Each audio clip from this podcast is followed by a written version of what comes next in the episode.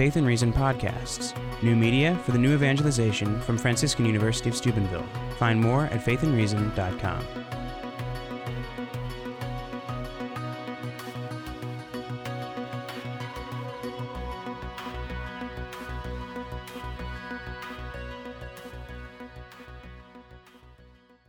I am so, so grateful to be here with you. I was thinking about it. I just received a, a new mission, actually. I didn't send you the update, uh, Robert, um, to be the vocations director for my community. And I was thinking about getting to come to Franciscan is like a calling. It's literally like I've been talking to people that are like, I wasn't sure. Like, my mom had a sense, but I didn't know. Like, I couldn't like give way to it until I came, and then I just knew. And other people were like, I was born for this. you know? And other people are like, I still don't really know why I'm here, but I'm having a lot of fun. Yeah. so I just feel like it really, and I, I, I look at when I stepped foot on this campus as a sister for the first time, I was like, why didn't the Lord tell me about this when I was in high school? Like, I would have died to have gone here. Sorry. A little too quiet. Yep.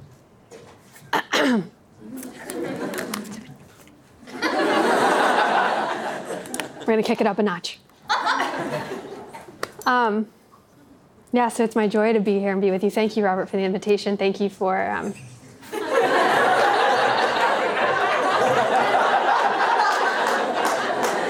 took a vow of obedience.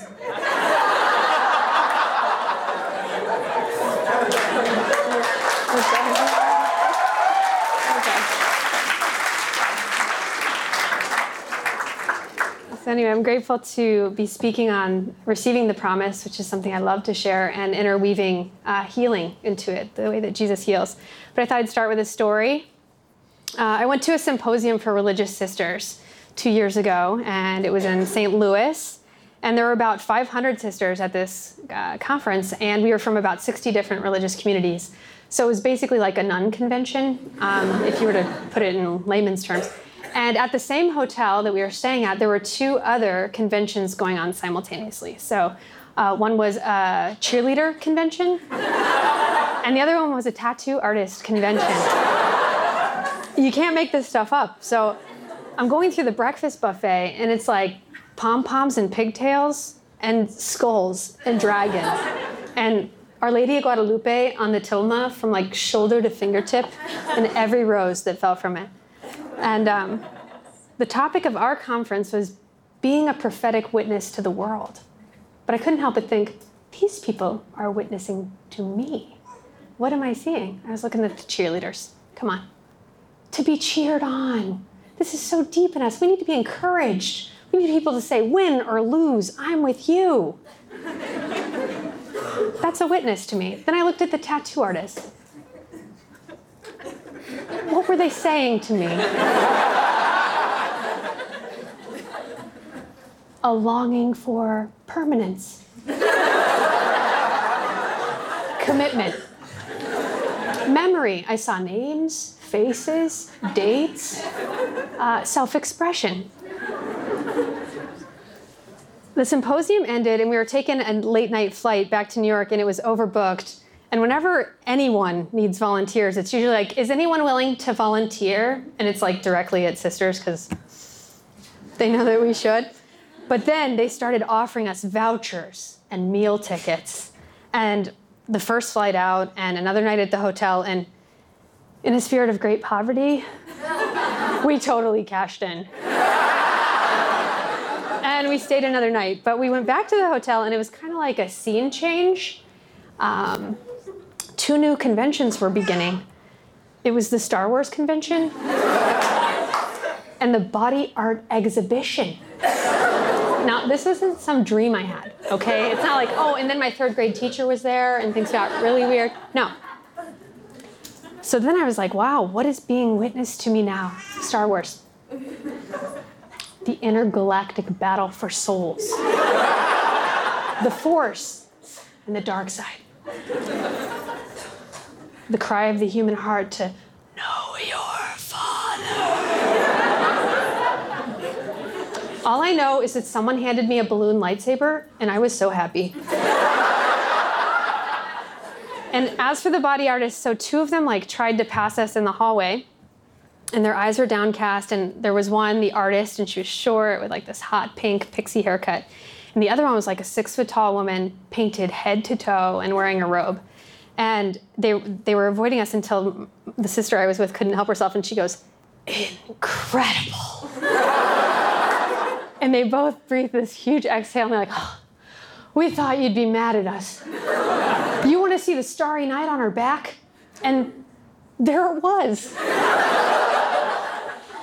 and we both just thought and said out loud, I wish it were on a campus.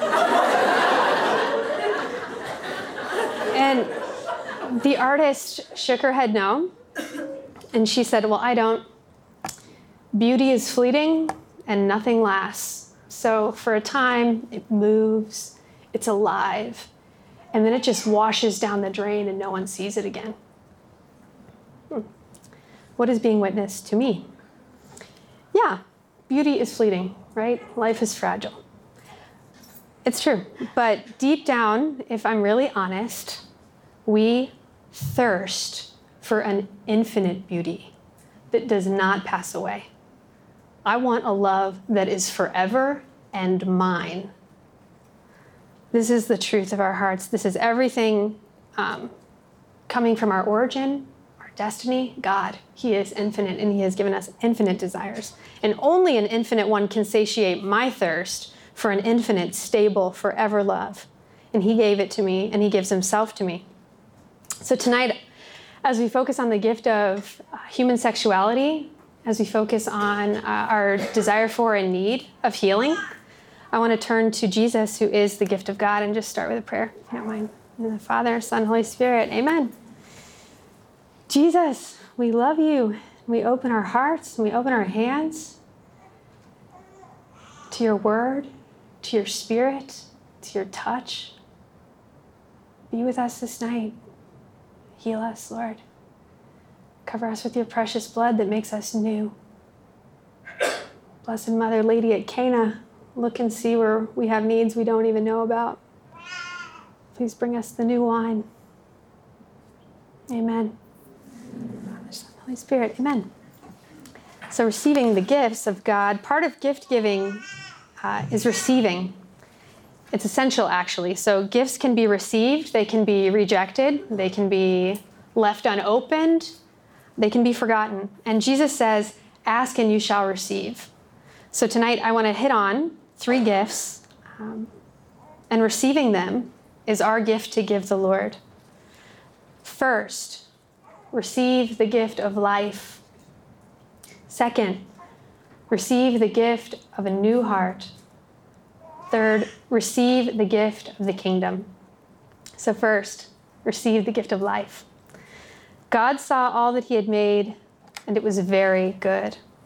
So, the same God who set the bounds of the ocean, who placed the stars in their courses, who had a thought, and it became Niagara Falls or snowflakes, who crafted the orangutan and the giraffe and the peacock.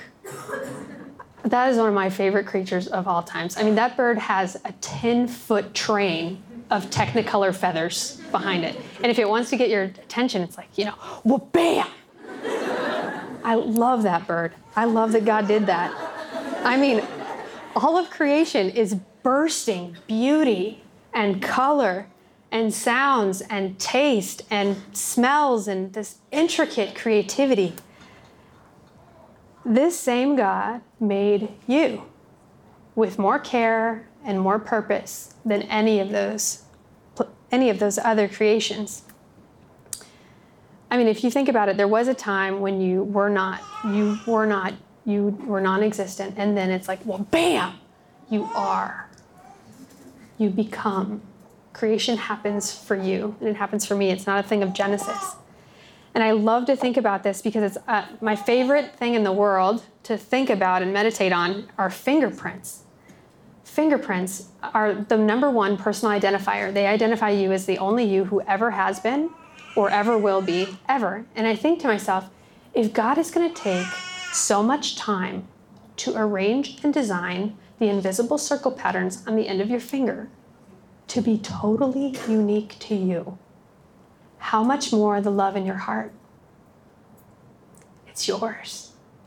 It's distinct. No one else has it. It's yours to give. He so longs for this love, and you're the only one who can give it to him. And you're the only one who can receive his love into the space that is you.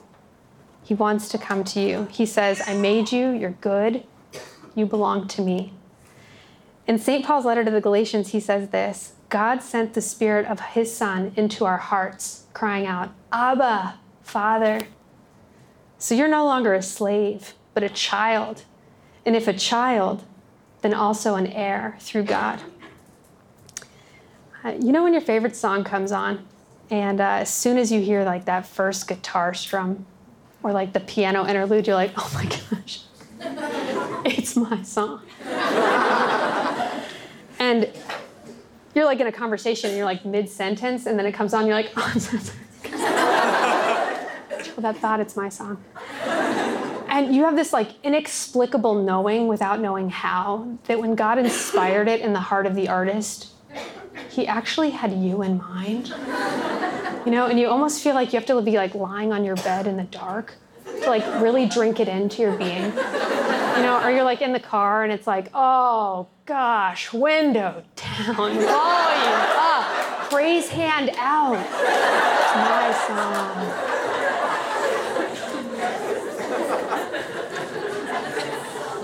I feel called to share my song with you tonight. It's a little awkward to do it without a guitar. I realize that. I thrive in awkwardness. and I don't know how to play the guitar. So don't look at me for a second. Okay, ready? You're a good, good father. It's who you are. It's who you are. It's who you are. And I'm loved by you. It's who I am. It's who I am. It's who I am. Thank you. That was really beautiful. It's really, it's your song too. Just kidding. it's our song. Um, we have a good father. We have a good father, and he is seeking you. He knows that you're made for communion. He knows that you're made in his image and likeness. The Catechism says something really important, and I revisit it. It reminds us no one is Father as God is Father. No one is Father as God is Father. We have a good Father, and He loves you. He is always present. He is never too busy or distracted or burdened by your desires, wants, needs, questions. He does not withhold himself, he always provides. And Jesus tells one of the sweetest, most beautiful, heartrending stories to show us that we have a father who is affectionate and he gives hugs and kisses to a son who's been with pigs. This is our father. And I think about the journey of sexual healing, it begins with a simple acknowledgement of these truths God is good, and he chose you, and you're good, and your sexuality is a gift and your sexual desire is good, and it points you to an even greater good. We're made for infinite communion, for intimacy, and for a life giving, lifelong mutual exchange of love. So, how do we receive this gift that is already ours? To be beloved sons and daughters of a good Father who calls us to love and to be loved. Uh, we often live like orphans, and uh, there is actually something called an orphan spirit and it can attach itself to us. So um, I begin living out of a belief that I am a burden. I'm alone. I've been rejected. I'm outside. Um, I'm not someone chosen and beloved, but I'm someone who um, has to earn love, has to prove that I'm worthy and acceptable of love. I need, I need to establish my own identity because I don't receive mine from the Father. You're always striving to be better, and it will never be enough. we need to seek deliverance and healing from this orphan spirit because Jesus said, I will not leave you orphans. I will come to you.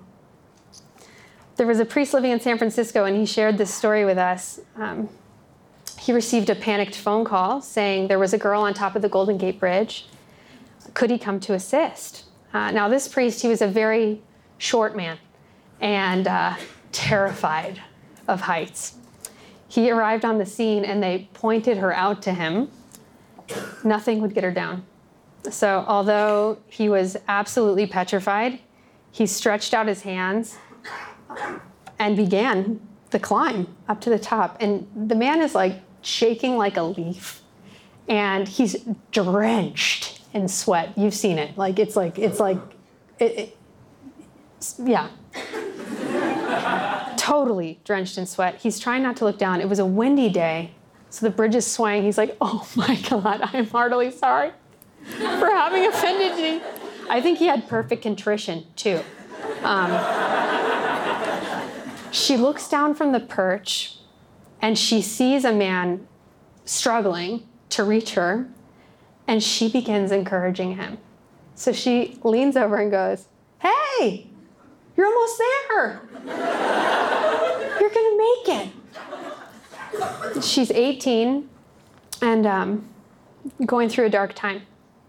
And as, as he begins to inch into plain view, uh, very evidently frightened out of his wits, she sees the Roman collar. So he gets up there to her perch and she pulls him over, and Father's just like rocking himself, not saying a word, and she sits next to him. And her heart is so moved. She's like, he doesn't even know me, and he thinks I'm worth it. And Father regains himself after a time and finally has the capacity for speech returned to him. And he looks over at her and looks into her eyes and he goes, How am I going to get down?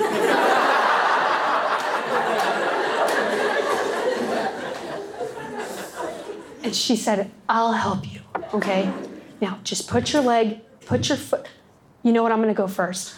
She goes down. Okay, yeah, right here. Step. Okay, hand here.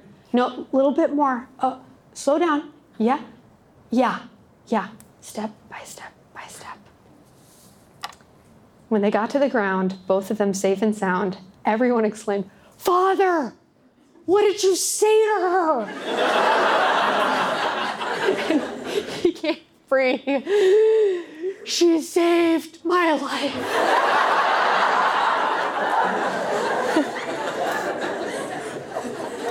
yeah. You know what? Jesus comes to the place where we are. He comes to the place where you are, and he says, You are not an orphan. You have a father, and he sent me. I give you my own mother as your own mother. You have a family and a home in the church. You are accepted. You are worthy of love, and you are capable of loving. Receive the gift of your life from Him, your sexuality from Him. I'm just going to take a minute to just let the gift of your life wash over you. Just close your eyes.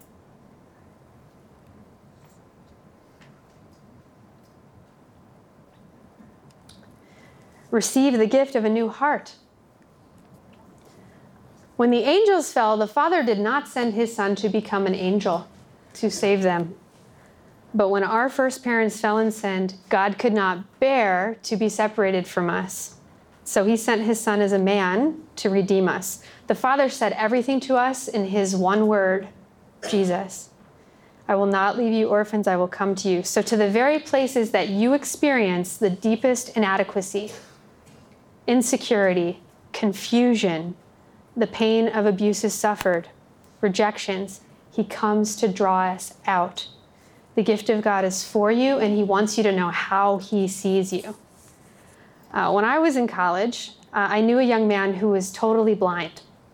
And when I first noticed him, he'd be walking along very slowly on campus with his white stick, you know, feeling for the cracks in the sidewalk and the grass and the turns, and then some random kid would like sidle up next to him and he would fold up his stick and put his arm in their arm, and they were off. I mean, like at a clip. And I was so stunned by his humility. And I did not go to Franciscan University, so a very secular, liberal, bizarro college. So I, I, all I could think of was, he has no idea what that kid looks like. And they're arm in arm, and they're off. It was just so moving to me that he was so willing to be led, and he understood that the offer of help was goodness, and he trusted in that goodness.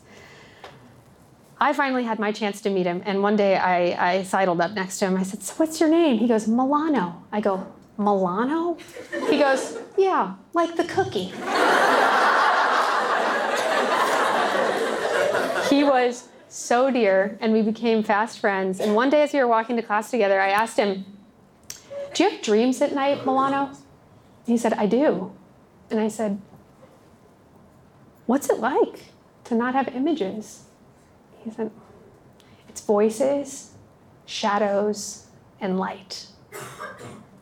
And in the 42nd chapter of the book of the prophet Isaiah, the Lord says this I will lead the blind on a journey. By paths they have not known, I will guide them. I will turn darkness into light before them and make crooked ways straight. So, the vulnerability of sexual healing is something like this it's raw. You know, we don't know the way. We're putting ourselves in someone else's hands and letting them guide us on a journey uh, with faith and hope that the darkness will turn to light as we take our steps before us.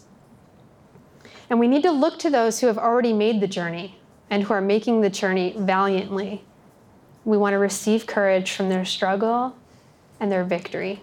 And I just want to name a few resources for you. Audrey Assad's testimony at the Focus Conference. If you have not heard it, it is very worthy of your time and an investment you, you won't regret. For her, after stumbling upon pornography accidentally as a teen, uh, she became addicted, and this led to the habit of masturbation. She shares with such delicacy and transparency about her path to healing and freedom from the bondage uh, that listening to her words is literally like being doused in the Holy Spirit. Um, it's very moving. And Matt Fradd, he shares uh, his witness in a very poignant way for men, and it's very profound. And then Dawn Eden wrote a book.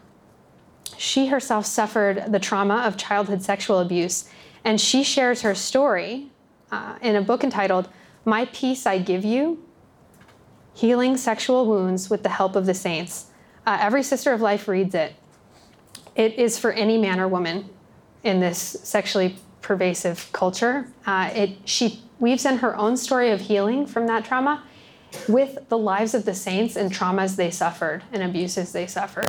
It's, it's very powerful. You feel like you have a, a whole new take on uh, the beauty of redemptive suffering and the glory uh, of wounds healed. Then there's a documentary entitled The Desire of the Everlasting Hills. Uh, again, I think it's about an hour, and it's very poignant testimonies of those who experience same sex attraction and who find their ultimate fulfillment of their desires in Jesus. There's a, a, a, wonderful scene. One of the men, when he finally receives the grace to go to confession, he hasn't been to confession, I think, since like his first. So he goes and he gets into the confessional box and he's like, Father, I have broken every commandment. And Father goes, You killed someone? And he goes, Father, I don't even know the commandments. and he experienced um, the, the grace to be able to be freed um, and to live a, a chaste lifestyle. So, really beautiful. These men and women witness how to seek help and how to begin choosing uh, healthy ways of handling stress, anxiety, how to begin responding differently and creativity to loneliness. Loneliness is a reality. We all experience it, it's part of the human experience. But we need to begin recognizing it as an invitation to intimacy with Jesus and an impetus to serve others and to go out of myself. Giving generously. You know, there are so many saints who have fought this good fight and who have struggled, like servant of God Dorothy Day. uh, who suffered an abortion after after trying to save a doomed love affair. She describes her her struggle to chastity. Blessed Charles de Foucauld is a is a modern day prodigal, and he also was able to begin a new life. Um, Saint Margaret of Cortona uh, woke up after the the death of her her lover. She also gave herself totally to Jesus. These saints, they reached for the Lord's hand when they were sinking into the deep, and that's our response. So just as you're as you're here on campus, as you're in this time of your life of preparing for your vocation, entering into a definitive commitment, now's the time to give God permission. I mean, consider if you desire it and if you um, the benefit of counseling, then you're not alone and you have real tools to be able to untie some knots. Then there's accountability, you know, friends of the same sex, being able to you know, struggles in the area of sexuality do not need to be shared with everyone and shouldn't be, but they should be shared with with uh, someone and some, someone trustworthy who can be with you in it. Then there's fasting. This builds up new habits. So like saying no to ourselves, bodily cravings, instant gratification. So I say no to this little dessert and I do not have it, and it's like, yeah that no starts so small, but if I can say no to that, I'm going to say no to much bigger things when they come. Or like withholding uh, myself and not giving into instant gratification. So I, I get something I can't wait to open and I wait 10 minutes. Little little practices of mortification help us to build up this will that is like, which way to the beach? You know, like very ginormous and strong and good to able to fight and then I was thinking, this is something avoiding near occasions of sin. You know, we say it in the act of contrition. You know, I'm, I we say that we're going to avoid the near occasions of sin, but what is that? What is it in my life? You know, near occasions of sin. This person, this place, this time of day or night. My response to this stress, this combination of things. Take the time to actually name them for yourself. What is my near occasion, and how can I avoid it? You know, so that I can I can really name it, see it coming and be, be ready. The promises given by the Lord uh, to the prophet Ezekiel are given to you tonight. I will sprinkle clean water upon you to cleanse you from all your impurities and from all your idols. I will cleanse you. I will give you a new heart and place a new spirit within you that you may live. I want you to just take a second right now and I want you to think to yourself and ask the Lord, what impurity does my heart long to be cleansed from?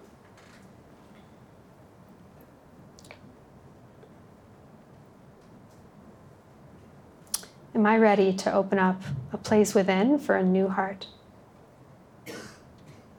So, there are a few things that keep us from sweet repentance, the repentance that turns us back to God, and we need to call them by their proper name.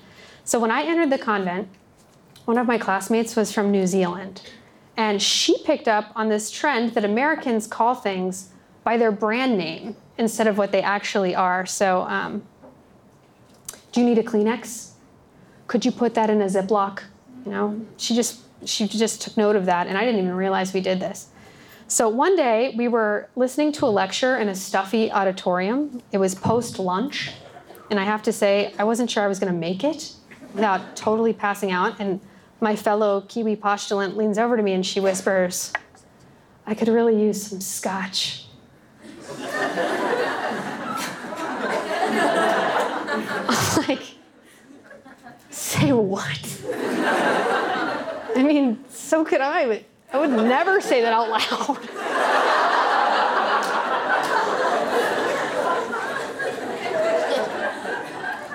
And I turn slowly and look at her, and she's holding her torn notebook in her hands, indicating to me she could really use some scotch tape.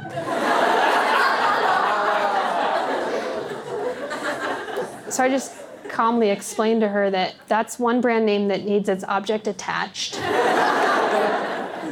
but I want to name a few things that can keep us from receiving the gift of the new heart. The first one is fear. Fear has to do with punishment. It's a tactic of the enemy to make you think that you can't approach God because you'll be judged or condemned or receive the brunt of his anger, punishment. Has anyone condemned you, woman? Neither do I condemn you. There is no sin that God will not forgive, and priests have heard it all. When we go to confession, whatever we confess is literally blotted out by God and wiped away. Um, I'm not sure if you're familiar with St. Margaret Mary Alacoque. I would assume you are, but if you're not, um, Jesus revealed his sacred heart to her. She was like the floor mopper of the convent. It's like those people, you just envy them. They're totally, she was humble, hidden, not appreciated. It's incredibly beautiful, and Jesus revealed his heart and his love to her personally uh, and for the world. And he told her he wanted her to have a spiritual director, and his name was Father Claude de Colombière.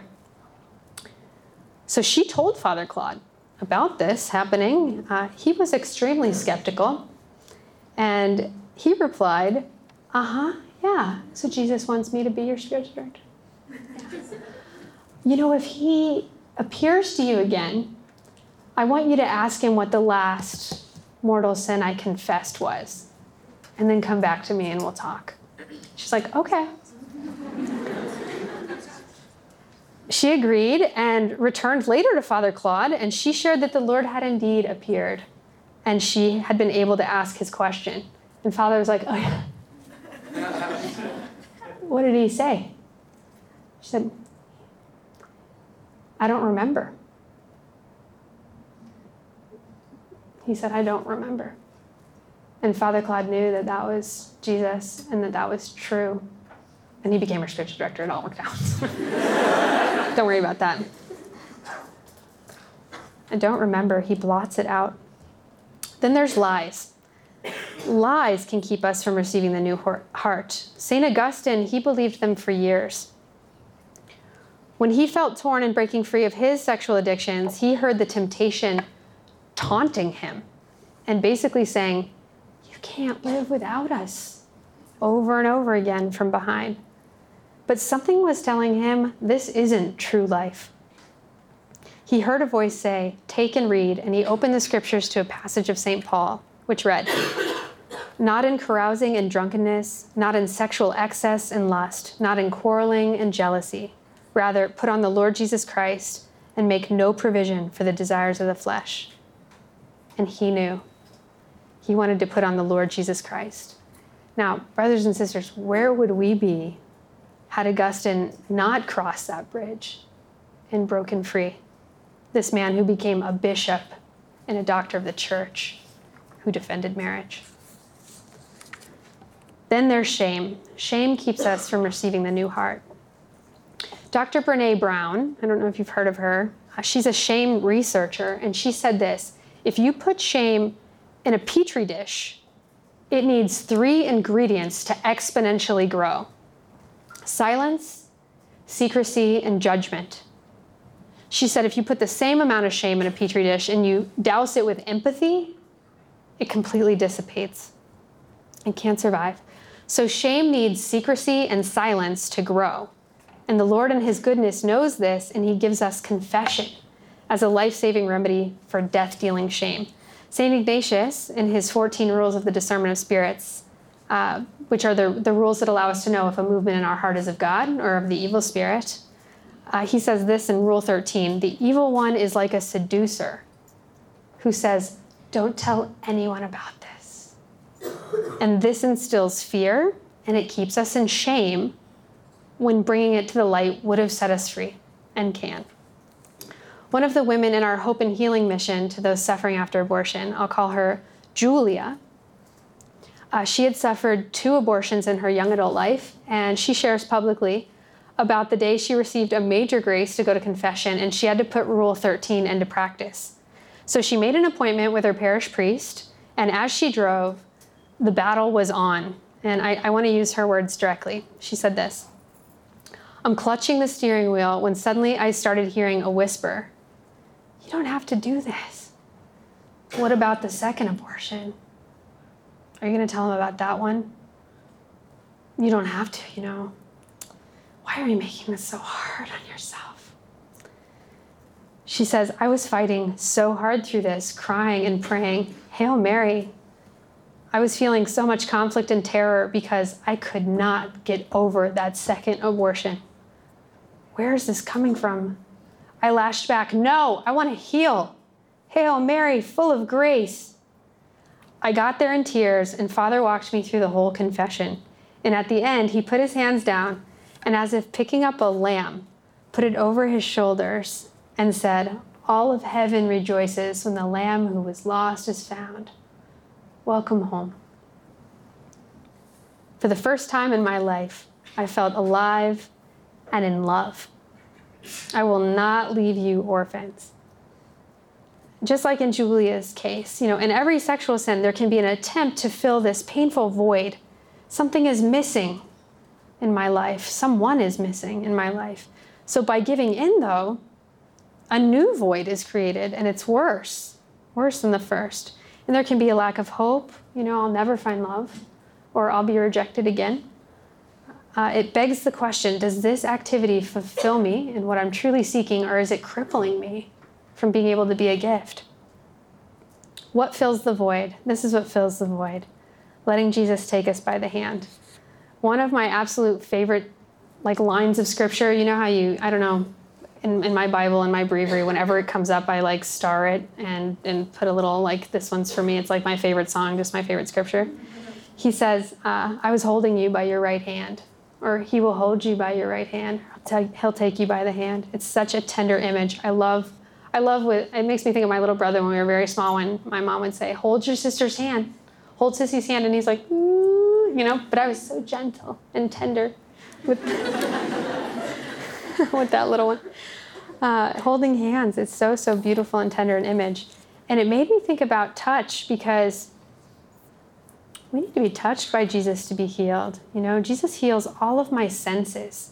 He heals my vision uh, my experience of touch, even by His touch. We need touch, touches that are safe, loving, uh, affirming of my goodness. And I was going through the scriptures, and it was like one after the other. The leper, it says Jesus stretched out his hand and touched him. Then there's the little girl. Everybody mocked Jesus for going to heal her. Taking her by the hand, he called her and said, Child, arise. And her spirit returned, and she got up at once. Then there's the woman who was bent for 18 years, the daughter of Abraham. It says he laid hands on her and immediately she was made straight. They even recount now they were even bringing infants to him that he might touch them. Malchus in the garden, he touched his ear and it was healed. The blind men, Jesus, son of David, heal us. He touched their eyes and they were healed. Peter's mother in law says he touched her hand and the fever left her one of my favorite, most absolute favorite healings of Jesus, and, and the way that he did it, and is the blind man who uh, he healed gradually. So he went into a town and they asked him to heal a blind man, and it says he took him by a hand and led him out of the town by himself. And then he put his hand on his eyes and he said, What do you see? And the man looked and he said, I see people walking like trees and it's an incredible thing to say because it's almost like I see people who look like objects, who aren't truly fully, I'm not seeing clearly. I don't see clearly right now. My, my, my vision's been skewed. And Jesus is like, okay, okay. he puts his hands on him again and then he heals him fully. And he can see, first thing he sees is the face of Jesus. And he tells him, don't go back into that town where you became blind and where you were used to living in darkness. Don't go back into that town. And I love it because this is how Jesus heals us. I mean, he, he heals us, it's a journey. We allow him to touch us, and he wants us to see, and he wants us to see how he sees us. Jesus, who knows the betrayal of a kiss, uh, invites our touch. He wants us to touch him. I love when he says that to the apostles when they're shocked to see him. He's like, Touch me and see. Touch me. Wants it. The other part of healing uh, is, is forgiveness. This is the last part on receiving the new heart. Um, but unforgiveness is kind of like drinking poison and hoping someone else dies, but I drank it. Uh, forgiveness is the gift I need to give to others so that I can receive it myself. Jesus said, "Forgive, and you will be forgiven." And this can be really hard, and that's this is the Catechism affirms how hard it is, and it says it's not in our power to forget an offense. The Holy Spirit uh, works in the heart, though, that asks for this grace. Let's just pray for a moment. Who, Lord, do you want us to forgive? Who do you need to forgive? Come, Holy Spirit, bring that person to mind.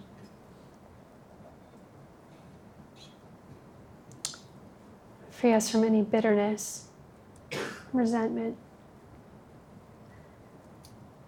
Help me forgive myself, Lord.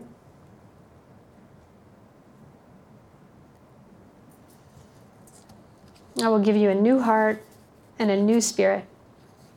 The third gift to be received is the kingdom come, life in the spirit. I want to tell you a story about one of the women who came to live with us, Patty. So, Patty came into our lives, and when her boyfriend found out she was pregnant, he gave her an ultimatum. And he said, Okay, you pick me or the baby. And if you pick the baby, you can move out. Crushed and betrayed, she chose the child and she moved into the convent with us. Although raised a Buddhist, Patty was often in the chapel uh, before we were for morning prayer.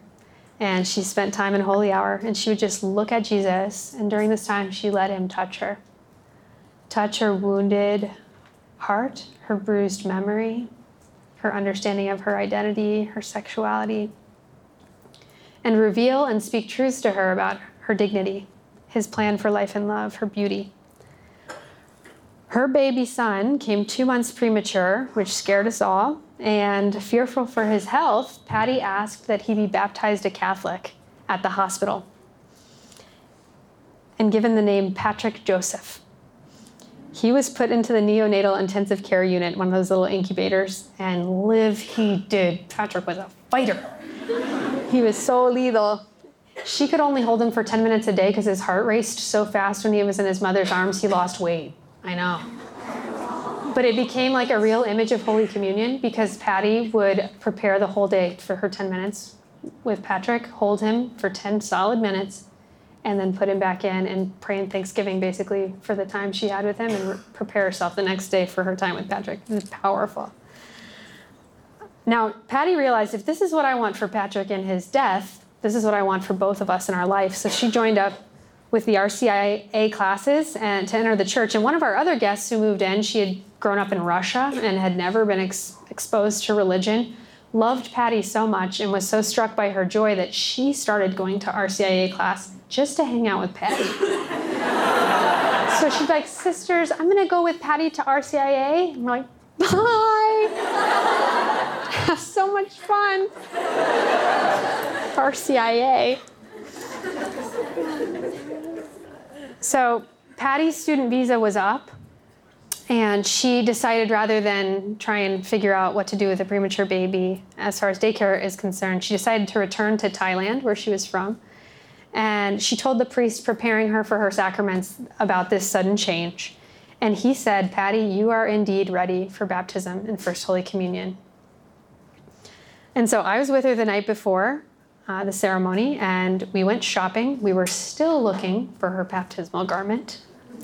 So I just want to paint the picture for you Manhattan, Macy's, Thanksgiving Day weekend, 9 p.m. Stores closed in an hour. We ran in, and uh, Sister Rita and Patty ran one way, and I have a three month old in arms, and I'm running the other way, and it was like chariots of fire. Like,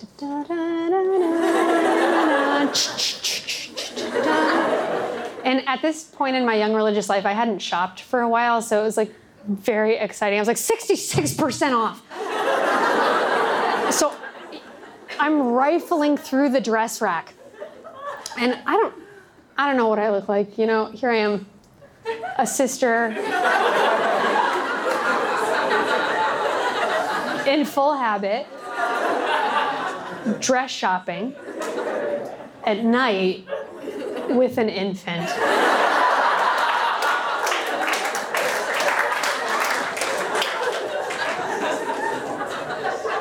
So the gentleman who worked there approached cautiously. Like, sister, can I, uh, can I help you anything? Yeah. I said, Yeah. You can pray that we find the most perfect baptismal garment for that young woman over there. Patty? Patty. No Patty to be seen. He was like, Oh, yeah, yeah, yeah. He goes, Something like this. And he pulls it out and he was like, Ah. It had like pearls, like all down the collar. It was like teacup length, fit her like it was made for her. Details are important. He went and got shoes that weren't even on sale in the back that matched perfectly. He said, Tell her to pick out any accessory she wants. And when we got to the cash register, let me just tell you, that didn't add up. Totally generous family discount of some kind. We don't know if he was an angel. We never saw him again. but we never went back to Macy's. so, anyway, when we got home, Patty was like, Sister, my heart is going like this. I feel like tomorrow is my wedding day. And it was. God wed himself to her soul in baptism. And then Jesus gave himself to her in Holy Communion. This is my body given up for you. I will create a new heart in you and a new spirit that you may live. Heaven starts here by living in the spirit we have received, the spirit that has been poured into our hearts, the spirit who prays in us, teaches us, consoles us, guides our decisions and discernments. The Lord does not ration his gift of the Spirit, and he won't force himself on us. He longs to be invited. Ask, and you shall receive. Oh, we took a woman that we were serving and her three year old son, Sael, to Mass for the first time. And when Sael saw everyone begin to receive Holy Communion, he tugged at his mom with like an urgency and he goes, Mom, I want that. I need that. Please, mom, please. And she said, No, Salito, you can't have it. And he, it was like a Precious Moments cartoon, you know, with the big eyes and like the tears started to fill. And sister was like, It's okay, Sael. She thought she might be able to reason with him. She was like, One day, Sael, you'll be baptized and then you'll be able to receive Holy Communion. It was like, no consolation prize for this kid. Uncontrollable sobbing and kicking, forcible removal from the pew complete humiliation. Later that week, one of the sisters uh, asked Sael about his first trip to church, and he said this It was God's house, but I cried. it, it, it is one of my favorite things in the world when little kids tell on themselves. It's just. So, sister played right into it because she could tell he really needed to get something off his chest. Oh no, Sael. Why did you cry? Well, because they had God's love and they wouldn't give it to me.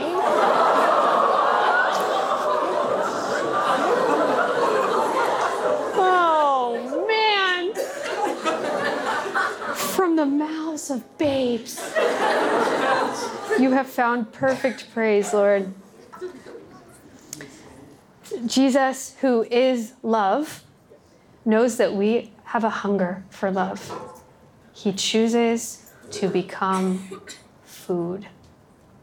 He comes to us individually, intimately, and in a way that we can receive Him. And He knocks at the door of your heart.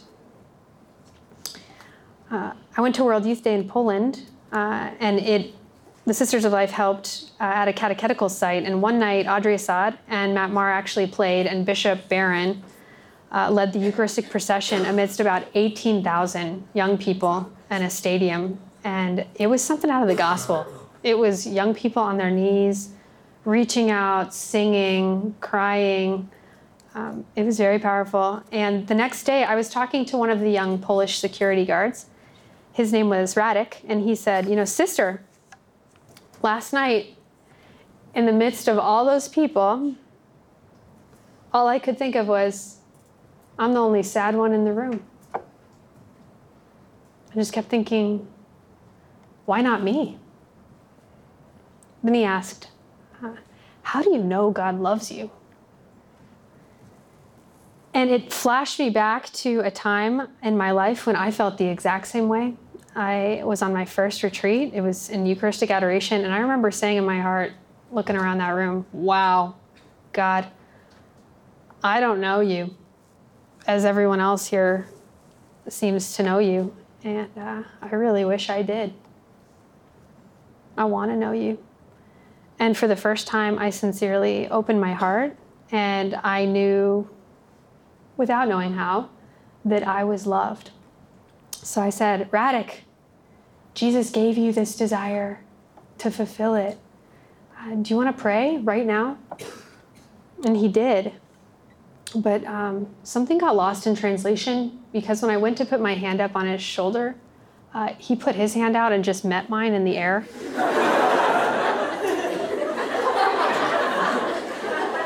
and then closed his eyes. So now we're holding hands in the air, and I was like, okay. I thrive in awkwardness. So I squeezed, released, shoulder.